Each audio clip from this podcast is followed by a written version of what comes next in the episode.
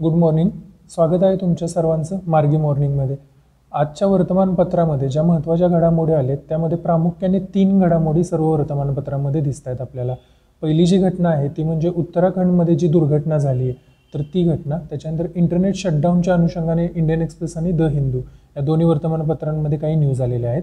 आणि जसं की आपल्याला माहिती आहे की इकॉनॉमिक सर्वे बजेट येऊन गेल्यानंतर साधारण दहा ते पंधरा दिवस त्याच्याशी रिलेटेड वेगवेगळे स्कॉलरशिप आर्टिकल्स दोन्ही वर्तमानपत्रांमध्ये एडिटोरियल म्हणून किंवा स्कॉलरली आर्टिकल्स म्हणून येत असतात. तर त्याच्यामधल्या काही न्यूज आपण घेतलेल्या आहेत की ज्या आपल्याला परीक्षेच्या दृष्टिकोनातून महत्त्वाच्या आहेत त्या आपण पाहणार आहोत.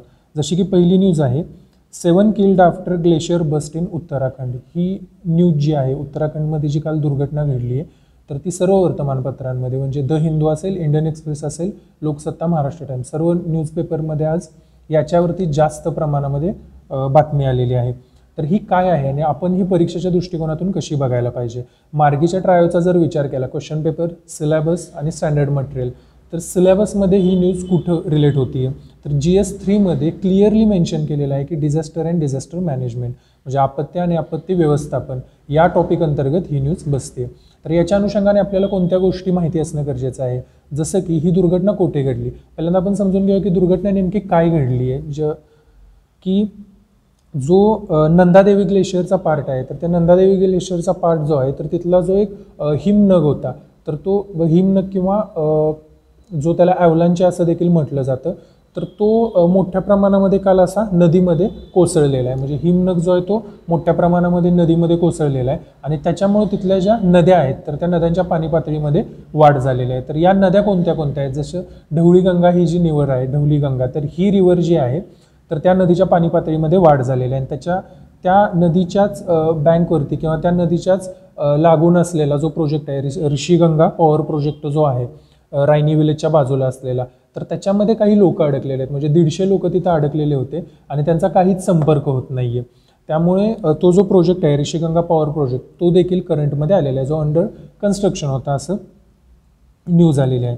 तर या न्यूजच्या अनुषंगानं आपल्या परीक्षेच्या अनुषंगाने कोणत्या कोणत्या गोष्टी इम्पॉर्टंट आहेत हे आपण एक्सटेन्सिव्हली डिटेलमध्ये बघणार आहोत. जसं की सगळ्यात महत्त्वाची गोष्ट आहे ती म्हणजे ॲव्हलॅन्चे आणि ग्लेशियर या दोन टर्म आहेत. तर म्हणजे काय?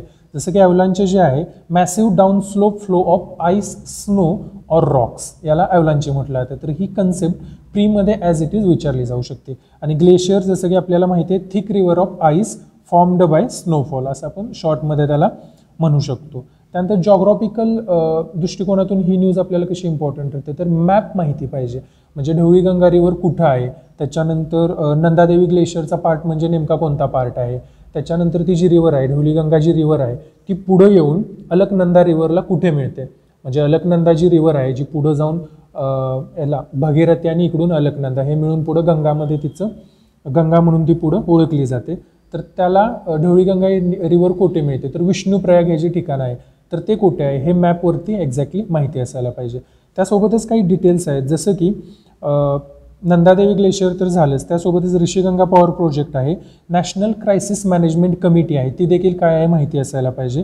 क्रायसिस मॅनेजमेंट ग्रुप काय आहे हे देखील माहिती असायला पाहिजे. सेंट्रल वॉटर कमिशन माहिती असायला पाहिजे.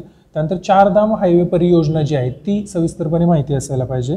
National Thermal Power Corporation Limited हे देखील माहिती असायला पाहिजे. आता हे का इम्पॉर्टंट आहे? किंवा या न्यूजचा आणि याचा संदर्भ काय? तर ज्यावेळी ही दुर्घटना घडली त्यावेळी या सगळ्या ज्या हे आहेत कमिशन्स आहेत किंवा कॉर्पोरेशन्स आहेत तर त्यांनी काही ट्विट केले होते. कारण ते रिस्पॉन्सिबल आहेत किंवा त्यांची ती जबाबदारी आहे की अशा डिझास्टरमध्ये अडकलेल्या लोकांना सुरक्षितपणे बाहेर काढणं. तर त्या अनुषंगाने याच्या वर्तमानपत्रामध्ये देखील यांच्या डिटेल्स आले आहेत किंवा ही नावं आलेली आहेत. त्यामुळे ती नावं परीक्षेच्या दृष्टिकोनातून करून ठेवणं गरजेचं आहे जी डिटेलमध्ये आपण पुढं पाहणारच आहोत.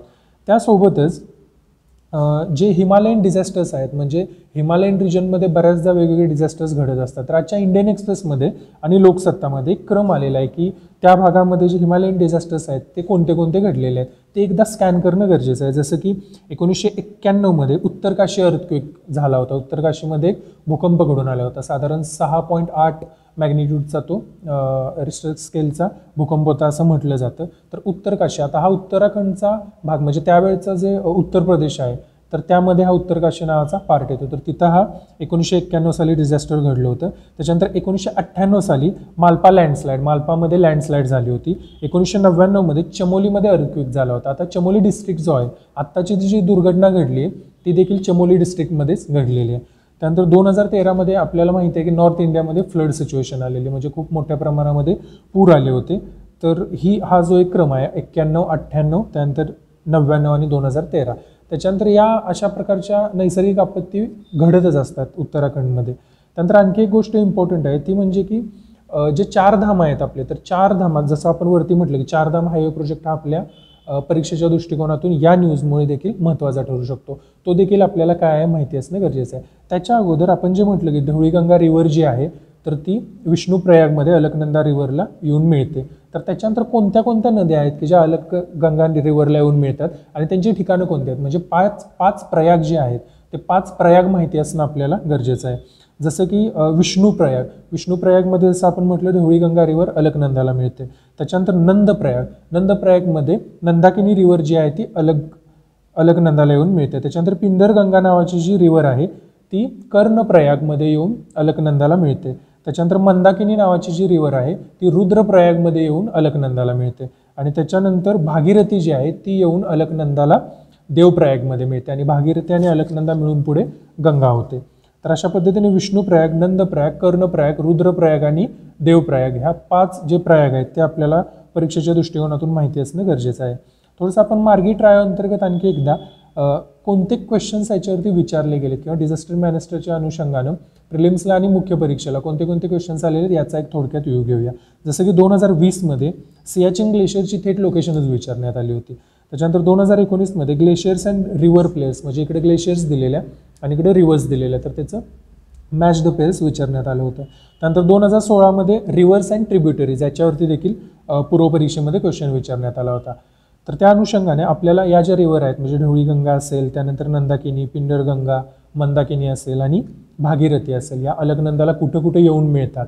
तर त्याचे प्रयाग आहेत हे माहिती असणं त्याचे मॅपवरील लोकेशन माहिती असणं परीक्षेच्या दृष्टिकोनातून महत्त्वाचं आहे. त्यानंतर दोन हजार सोळामध्ये नॅशनल डिझास्टर मॅनेजमेंट अथॉरिटीच्या गाईडलाईन्स विचारल्या होत्या जे क्लाउड बस झालं होतं उत्तराखंडमध्ये. त्याच्या अनुषंगाने तो क्वेश्चन विचारण्यात आला होता.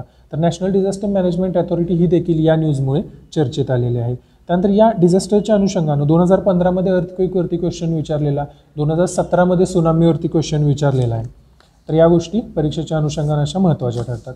त्यानंतर ज्या कोणी कोणी याच्यावरती रिॲक्शन दिल्या किंवा कोण कोण या रिलीफ मेजरसाठी रिस्पॉन्सिबल आहे त्याच्या ज्या कॉर्पोरेशनची नावं आलेली आहेत किंवा कमिशनची नावं आलेली आहेत ते आपण या न्यूजच्या अनुषंगाने पाहणार आहोत. जसं की National Thermal Power Corporation Limited National Thermal Power Corporation Limited ज्याला एन टी पी सी असं म्हटलं जातं. तर ते एक सेंट्रल पब्लिक सेक्टर अंडरटेकिंग आहे. ओके सो ते मिनिस्ट्री ऑफ पॉवरच्या अंतर्गत येतं मिनिस्ट्री ऑफ पॉवरच्या अंतर्गत हा इम्पॉर्टंट क्वेश्चन आहे की कोणत्या मिनिस्ट्री अंतर्गत हे कॉर्पोरेशन येतं त्याच्यानंतर त्याचा एम जो आहे तो आहे to provide reliable power and related solutions in economical efficient and environment friendly manner जे आता ही जी एन टी पी सी आहे तर त्या एन टी पी सीला महारत्न दर्जा मिळाला होता दोन हजार दहामध्ये महारत्न कंपन्या नवरत्न कंपन्या काय आहे हे माहिती पाहिजे आपल्याला. त्याच्यानंतर त्याची लोकेशन न्यू दिल्लीमध्ये आहे. हा जी एस थ्रीच्या इन्फ्रास्ट्रक्चर अंतर्गत देखील सिलेबसला आपण रिलेट करायचं म्हटलं तर त्याच्या अंतर्गत येतो. एकोणीसशे ऐंशीमध्ये पॉवर स्टेशनच्या अनुषंगाने म्हणजे water super thermal power stations या अनुषंगाने एक क्वेश्चन विचारण्यात आला होता. त्याच्यानंतर चारधाम हायवे प्रोजेक्ट जो आहे जो आपण म्हटलं चारधाम हायवे परियोजना जी जिला म्हटलं जातं ती नेमकी काय आहे? तर जे चार धाम आहेत ते माहिती पाहिजेत. म्हणजे चार धाम कोणते कोणते आहेत? आणि त्याच्या मॅपवरती लोकेशन्स देखील माहिती असायला पाहिजेत.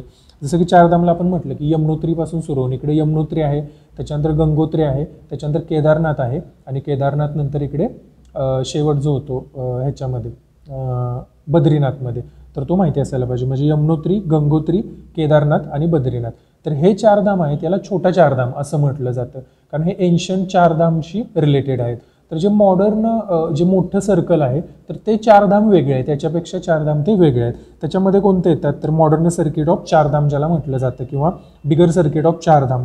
त्याच्यामध्ये बद्रीनाथ द्वारका पुरी आणि रामेश्वरम हे चार मॉडर्न चारधाम म्हणून ओळखले जातात. आणि एन्शंट किंवा ओल्ड चारधाम ज्याला छोटा चारधाम म्हटलं जातं तर ते कोणते आहेत? जसं आपण बघितलं यमुनोत्री गंगोत्री केदारनाथ आणि इकडे बद्रीनाथ हे चारधाम आहेत. तर त्यांच्यापासून उगम होणाऱ्या नद्या कोणकोणत्या आहेत? या देखील आपल्याला माहिती असणं परीक्षेच्या दृष्टिकोनातून गरजेचं आहे. तर ही जी परियोजना आहे ती जी कनेक्टिव्हिटी आहे या चारधाममधली जी कनेक्टिव्हिटी आहे ती इम्प्रूव्ह करण्यासाठी ही परियोजना आखण्यात आली होती. तर याचं इम्प्लिमेंटेशन कोण करतं? तर तीन मेजर याच्यामध्ये रोल प्ले करतात. तर ते कोण आहे तर मिनिस्टर ऑफ रोड ट्रान्सपोर्ट असेल त्याच्यानंतर उत्तराखंड स्टेटचं जे पब्लिक वर्क्स डिपार्टमेंट आहे पी डब्ल्यू डी डिपार्टमेंट आहे ते असेल. त्यानंतर बी आर ओ म्हणजे बॉर्डर रोड ऑर्गनायझेशन जे आहे तर ती देखील याच्यामध्ये महत्त्वाचा रोल प्ले करते. आता border road organisation B R O बाबतीत एक गोष्ट माहिती असायला पाहिजे की ही मिनिस्ट्री ऑफ रोड अँड ट्रान्सपोर्टच्या अंतर्गत येत नसून मिनिस्ट्री ऑफ डिफेन्सच्या अंतर्गत येते. Border road organisation ministry of डिफेन्सच्या अंतर्गत येते. की जी बॉर्डरवरती जे वेगवेगळे किंवा जो अनॲक्सेसेबल भाग आहे की जिथं सहसा ॲक्सेस होत नाही तर अशा भागामध्ये रोड कन्स्ट्रक्शन्स आणि इतर कामं करण्याचं काम करतं. हे वी एकवीस ते बावीस स्टेटमध्ये काम करतं बी आर ओ त्यासोबतच काही अशा कंट्रीज आहेत भारताव्यतिरिक्त म्हणजे म्यानमार असेल त्याच्यानंतर अफगाणिस्तान असेल इतर श्रीलंकन श्रीलंका असेल या कंट्रीजमध्ये देखील त्यांचं काम होत असतं. त्यामुळे बी आर ओ देखील या न्यूजच्या अनुषंगाने चर्चेत आल्यामुळं माहिती असायला पाहिजे. त्यासोबत याच्यावरती काय क्वेश्चन्स विचारले होते. तर दोन हजार दोनमध्ये highlight silent features of national highway development project असा एक क्वेश्चन आला होता. What else India's road transport economy suggest measures of remedy नावाचा एक क्वेश्चन दोन हजार चारमध्ये विचारण्यात आला होता. तर या दोन म्हणजे नॅशनल थर्मल पॉवर कॉर्पोरेशन आणि चारधाम हायवे हे देखील या न्यूजच्या अनुषंगाने महत्त्वाचं होतं.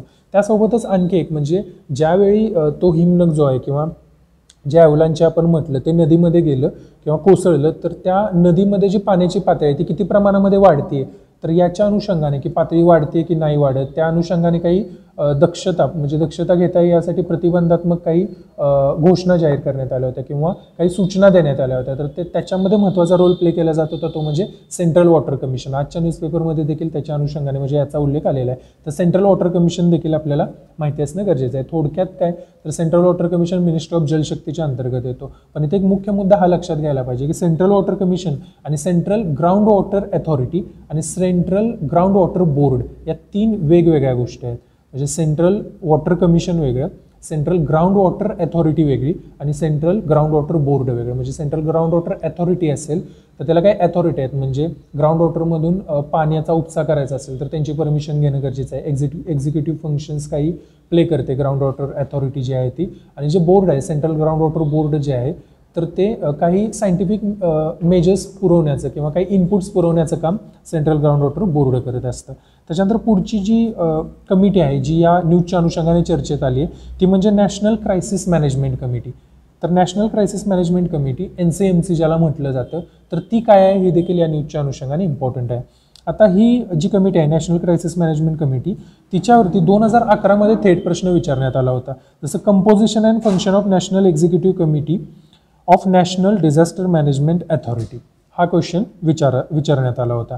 तर नॅशनल क्रायसिस मॅनेजमेंट कमिटीच्या अनुषंगाने आपल्याला हे माहिती असायला पाहिजे की नॅशनल लेवल नॅशनल लेवलवरती दोन कमिटीज काम करतात. एक असेल तर कॅबिनेट कमिटी ऑन सिक्युरिटी आणि ही एन सी एम सी तर ह्या दोन कमिटीज एखादा मोठा डिझास्टर घडला किंवा एखादा मोठा पेच प्रसंग उद्भवला तर त्यावरती हाय लेवल डिसिजन्स घेण्याचं जे काम आहे तर ती या दोन कमिटीज करत असते. कोणत्या कोणत्या? तर कॅबिनेट कमिटी ऑन सिक्युरिटी आणि नॅशनल क्रायसिस मॅनेजमेंट कमिटी तर या दोन्ही कमिटी आपल्याला परीक्षेच्या दृष्टिकोनातून माहिती असायला पाहिजे. या संदर्भात आणखी थोडं डिटेल्स पाहायचं झालं तर काय काम करते? म्हणजे एक्झॅक्ट काय काम करते? जसं आपण म्हटलं की हाय लेवल डिसिजन्स घेण्याचं जे काम आहे मग ते डिझास्टर मॅनेजमेंटच्या अनुषंगानं असो किंवा इतर गोष्टींच्या अनुषंगानं असो. त्यासोबतच ही committee gives command to crisis management group crisis management group जो आहे तर त्याला कमांड देण्याचं किंवा आदेश देण्याचं काम ही नॅशनल क्रायसिस मॅनेजमेंट कमिटी करते. आणि याचे हेड कोण असतात? किंवा याचं कंपोजिशन काय आहे आपण जर म्हटलं तर याचे जे हेड आहेत ते कॅबिनेट सेक्रेटरी असतात. म्हणजे कॅबिनेट सेक्रेटरी चेअरपर्सन म्हणून काम करतात. आणि त्याच्या अंतर्गत वेगवेगळ्या मिनिस्ट्रीज असतील किंवा कन्सर्ट डिपार्टमेंट स्टेट डिपार्टमेंट्स असतील तर त्यांचे सेक्रेटरी देखील किंवा कॅबिनेट सेक्रेटरी या कमिटीमध्ये काम करत असतात. त्यामुळे ही कमिटी माहिती असणं गरजेचं आहे. त्यानंतर जी आपण म्हटलं क्रायसिस मॅनेजमेंट ग्रुप आहे तर तो क्रायसिस मॅनेजमेंट ग्रुप देखील करंटमध्ये आलेला आहे या अनुषंगाने. त्यामुळे तो देखील माहिती असणं गरजेचं आहे. तर थोडक्यात काय की एक न्यूज करंटमध्ये आली आहे. आणि त्या न्यूजच्या अनुषंगानं आपण परीक्षेच्या दृष्टिकोनातून वेगवेगळ्या गोष्टी परीक्षेला रिलेट करून घेणं सिलेबसला रिलेट करून घेणं आणि त्याच्या डिटेल्सची नोट बनवून टाकणं हे आपण करायला पाहिजे. जसं की अवलांचे म्हणजे काय ग्लॅशियर म्हणजे काय मॅपवरती या सगळ्या लोकेशन्स कुठे आहेत? म्हणजे चारधाम असतील त्याच्यानंतर पाच जे प्रयाग सांगितले ते पाच प्रयाग असतील तर हे मॅपवरती लोकेट करून घेणं. सेंट्रल वॉटर कमिशन असेल त्यानंतर सेंट्रल ग्राउंड वॉटर अथॉरिटी असेल सेंट्रल ग्राउंड वॉटर बोर्ड असेल तर हे याच्या संदर्भातल्या डिटेल्स जाणून घेणं. त्याच्यानंतर जे प्रोजेक्ट आहेत म्हणजे जसं ऋषीगंगा पॉवर प्रोजेक्ट आहे तर तो काय आहे त्याचं लोकेशन एक्झॅक्ट कुठं आहे? त्याच्यानंतर क्रायसिस मॅनेजमेंट ग्रुप असेल आणि नॅशनल क्रायसिस मॅनेजमेंट कमिटी असेल. तर या पद्धतीने सविस्तरपणे एका न्यूजमधून आपल्याला गोष्टी पाहता येतात. त्याच्यानंतर पुढची जी बातमी आहे तर ती आजच्या द हिंदूमध्ये आलेली बातमी आहे. तर ती welfare scheme for vulnerable sections हा जो आपला जी एस टूचा टॉपिक आहे त्याच्या अंतर्गत येते. तर न्यूज अशी होती beggars learning vocational skills for life with dignity beggars जे आहेत तर ते काही त्यांना काही वोकेशनल स्किल्स दिले जात आहेत तर त्याच्या अनुषंगाने एक योजना चालू केलेली आहे किंवा एक सर्व्हिस चालू केली गेलेली आहे राजस्थान गव्हर्नमेंटकडून तर ती आजच्या न्यूजमध्ये आलेली आहे. तर ते आपल्याला जी एस फोरमध्ये देखील म्हणजे काही एक्झाम्पल्स देण्याकरता किंवा केस स्टडीच्या अनुषंगानं उपयुक्त ठरू शकते. आणि जी एस टूचा वेलफेअर स्कीम्स फॉर वल्नरेबल सेक्शनचा एक पार्ट आहे. तर special training centre for rehabilitation of beggars established by Rajasthan skill and livelihood development corporation यांच्या अंतर्गत म्हणजे R S L D C जे आहे तर त्यांच्या अंतर्गत ही जी योजना आहे ती चालू करण्यात आली होती. त्याच्यानंतर द हिंदूमध्ये आणि इंडियन एक्सप्रेसमध्ये आज इंटरनेट शटडाऊनच्या अनुषंगाने देखील काही न्यूज आलेले आहेत किंवा काही आर्टिकल्स आलेले आहेत. तर ते काय आहेत? हा आता आपला सिलेबस जो आहे म्हणजे G S टूचा government policies and interventions for development वेरिय development of various sectors हा जो टॉपिक आहे त्याच्या अंतर्गत ही न्यूज पडते. तर याच्या अंतर्गत आपल्याला इंटरनेट शटडाऊनच्या अनुषंगाने महत्त्वाच्या ज्या गोष्टी म्हणजे याच्यावरती पाठीमागच्या मागरी मॉर्निंगमध्ये देखील बरीचशी चर्चा झालेली आहे. पण जे महत्त्वाची गोष्ट आहे ती म्हणजे चार कायदे की जे इंटरनेट शटडाऊनला रिलेट करतात किंवा त्याच्याशी त्याचा रिलेव्हन्स आहे. तर ते कोणते आहेत हे माहिती असायला पाहिजे. जसं temporary suspension of telecom services public emergency or public safety rules two thousand seventeen दोन हजार सतरामध्ये आलेले हे जे टेंपररी सस्पेन्शन ऑफ टेलिकॉम सर्व्हिसेसच्या अनुषंगाने जे नियम आहेत किंवा जे रूल्स आहेत तो पहिला. दुसरा जो आहे तो C R P C section one forty four C R P C जो आहे तर त्याचा सेक्शन वन फोर्टी फोर देखील इंटरनेट शटडाऊनशी संबंधित आहे. त्याच्यानंतर इंडियन टेलिग्राम ॲक्ट जो आहे Indian telegraph act eighteen eighty five अठराशे पंच्याऐंशीचा इंडियन टेलिग्राफ ॲक्ट जो आहे ब्रिटिशकालीन. तर तो देखील त्याचा सेक्शन फाईव्ह टू जो आहे तो देखील इंटरनेट शटडाऊनशी रिलेटेड आहे. त्याच्यानंतर आय टी ॲक्ट जो आहे तो देखील त्याच्याशी रिलेटेड आहे. आय टी ॲक्टच्या अनुषंगाने आयोगाने यापूर्वी क्वेश्चन विचारलेलं आहे जसं दोन हजार तेरामध्ये थेट सेक्शन विचारला होता की section sixty six A of I T act हा थेट दोन हजार तेरामध्ये क्वेश्चन विचारला होता. त्यानंतर श्रेया सिंगल जजमेंट जे आहे ते देखील माहिती असणं गरजेचं आहे की इंटरनेट ॲक्सेस आहे किंवा इंटरनेट ॲक्सेस आहे तर तो कलम एकोणीस जवळ तर कलम एकोणीसला कलम एकोणीसचा उपभोग घेण्यासाठी इंटरनेट ॲक्सेस असणं हा फंडामेंटल राईट अंतर्गत येतो का? ह्याच्या अनुषंगाने श्रेया सिंगल जजमेंट जे आहे ते माहिती करून घेणं गरजेचं आहे. आणि सकाळ सकाळ पेपर जजमेंट जे आहे ते देखील माहिती असणं गरजेचं आहे. थोडक्यात त्या आर्टिकलमध्ये काही लॉसेस सांगितलेले आहेत. म्हणजे इंटरनेट शटडाऊन झाल्यामुळे इकॉनॉमिक लॉस किती मोठ्या प्रमाणामध्ये होतो? टुरिझमला तसा कसा इम्पॅक्ट पडतो? त्यानंतर बँकिंग व्यवस्था जी आहे तर इंटरनेट बँकिंग किंवा ऑनलाईन ट्रान्झॅक्शन्समध्ये कशा पद्धतीनं अडथळा येतो? आणि त्याचा इकॉनॉमीवरती कशा पद्धतीने इम्पॅक्ट पडतो? त्यानंतर ई कॉमर्स सर्व्हिसेस असतील तर त्यांच्या देखील सर्व्हिसेसमध्ये कशा पद्धतीनं त्याचा परिणाम पडतो? त्यानंतर गिग इकॉनॉमी असेल गिग इकॉनॉमी ही टर्म देखील माहिती असायला पाहिजे. म्हणजे काही ठराविक कालावधीकरता किंवा कॉन्ट्रॅक्ट बेसिसवरती काही गोष्टी घेणं जोपर्यंत सरकारला काही काम आहे किंवा सरकारला एखादं काम करून घ्यायचं आहे त्या अनुषंगाने काही गोष्टी भाडेतत्वावर किंवा कॉन्ट्रॅक्ट बेसिसवरती घेणं याचा रिलेव्हन्स आणि गिग इकॉनॉमी हे काय डिटेल माहिती असायला पाहिजे. त्यानंतर सोशल कॉस्ट काय आहे? म्हणजे हेल्थ केअर सिस्टीम ज्या असतील त्याच्यामध्ये कशा पद्धतीने अडथळा येतो इंटरनेट शटडाऊनमुळे या देखील डिटेल्स माहिती असायला पाहिजेत. त्यानंतर पुढची जी न्यूज आहे ती हिंदूच्या पेज नंबर सिक्सवरती आलेली आहे. स्टेईंग वॉचफुल नावाचं टायटल आहे त्याच्यामध्ये. इंडियन इकॉनॉमी हा जी एस थ्रीचा जो आपला Indian economy issues relating to planning mobilisation of resources growth and development या टॉपिक अंतर्गत ती न्यूज येते तर त्याच्या अंतर्गत जी महत्त्वाची त्याच्यामधली गोष्ट आहे ती म्हणजे R B I's monetary policy committee R B आयची जी मॉनिटरी पॉलिसी कमिटी आहे तर ती माहिती असणे या न्यूजमधून ती जी आर बी आयची मॉनिटरी पॉलिसी कमिटी आहे ती माहिती करून घेणं गरजेचं आहे. दोन हजार चौदामध्ये त्यावेळेचे जे आर बी आयचे डेप्युटी गव्हर्नर होते उर्जित पटेल तर त्यांच्या अध्यक्षतेखाली एक कमिटी नेमण्यात आली होती. आणि त्या कमिटीने मॉनिटरी पॉलिसी कमिटी असायला पाहिजे असं रिकमेंडेशन दिलं होतं. हे माहिती असणं गरजेचं आहे. त्यानंतर आर बी आयची मॉनिटरी पॉलिसी कमिटी आहे ती एक statutory and institutionalised framework under R B I act nineteen thirty four त्यानंतर मेंटेनिंग प्राईज स्टॅबिलिटी हे त्याचं महत्त्वाचं एम समजलं जातं. त्याच्यानंतर त्याचं जे कंपोजिशन आहे म्हणजे चेअरपर्सन त्याचे कोण आहेत तर governor of R B I हे एक्स ऑफिस ऑफ चेअरपर्सन राहतात त्याचे. आणि त्याच्या व्यतिरिक्त पाच मेंबर या कमिटीमध्ये काम करत असतात. प्रिलिम्सला दोन हजार वीसमध्ये आर बी आयवरती एक्सपान्शन ऑफ मॉनिटरी पॉलिसी त्यानंतर दोन हजार सोळामध्ये एम सी एल आरवरील प्रश्न असेल. आर बी आयवरती बऱ्याचदा क्वेश्चन्स विचारलेले आहेत. पाठीमागच्या वेगवेगळ्या मार्गी मॉर्निंगमध्ये देखील आपण याच्यावरती चर्चा केलेलीच आहे. त्याच्यानंतर द हिंदूच्या page number टेनवरती welfare scheme for vulnerable sections हे आपल्या जी एस टूच्या अगेन पार्ट अंतर्गत एक न्यूज आलेली आहे. Men access mental health helpline more या टायटलची एक न्यूज आलेली आहे. The Kiran helpline service Kiran नावाची जी हेल्पलाईन सर्व्हिस आहे जी सुरू करण्यात आली होती तर त्या अनुषंगाने म्हणजे त्याचा ओव्हरव्ह्यू की त्याचा फायदा कशा पद्धतीने घेण्यात आला? तर याच्यावरती ती बातमी आलेली आहे. तर किल किरण हेल्पलाईन सर्व्हिस काय आहे हे आपल्याला परीक्षेच्या दृष्टिकोनातून माहिती असणं गरजेचं आहे. जसं की Kiran helpline service mental health rehabilitation helpline म्हणून ती काम करते. जी कोणत्या मिनिस्ट्रीच्या अंतर्गत येते तर ministry of social justice and empowerment and under department of empowerment of person with disabilities या मिनिस्ट्रीच्या अंतर्गत आणि या डिपार्टमेंटच्या अंतर्गत ती काम करते. दोन हजार सतराला right of persons with disabilities act two thousand सिक्स्टीनवरती आयोगाने प्रश्न विचारला होता. दोन हजार एकोणीसमध्ये परफॉर्मन्स ऑफ वेलफेअर स्कीम्सवरती देखील प्रश्न विचारण्यात आला होता. त्याच्यानंतर पुढची जी बातमी आहे ती G S टूच्या functions and responsibilities of various constitutional bodies या टॉपिकला आपल्या रिलेट होते. बातमी होती इंडियन एक्सप्रेसच्या पेज नंबर टेनवरती लिंगायत सबसेक्ट्स कोटा डिमांड कन कंटेक्स्ट या अनुषंगाने एक बातमी आलेली आहे. लिंगायत सबसेक्ट जो आहे कर्नाटकामध्ये ऑलमोस्ट सतरा टक्के यांचं पॉप्युलेशन आहे असं म्हटलं जातं. लिंगायत जो सबसेक्ट आहे त्याच्या अनुषंगानं.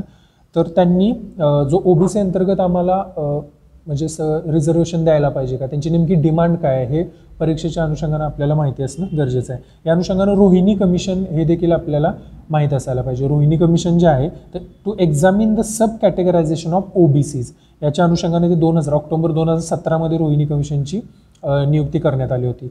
रोहिणी कमिशनवरती देखील पाठीमागच्या काही मार्गी मॉर्निंगमध्ये चर्चा झालेली आहे.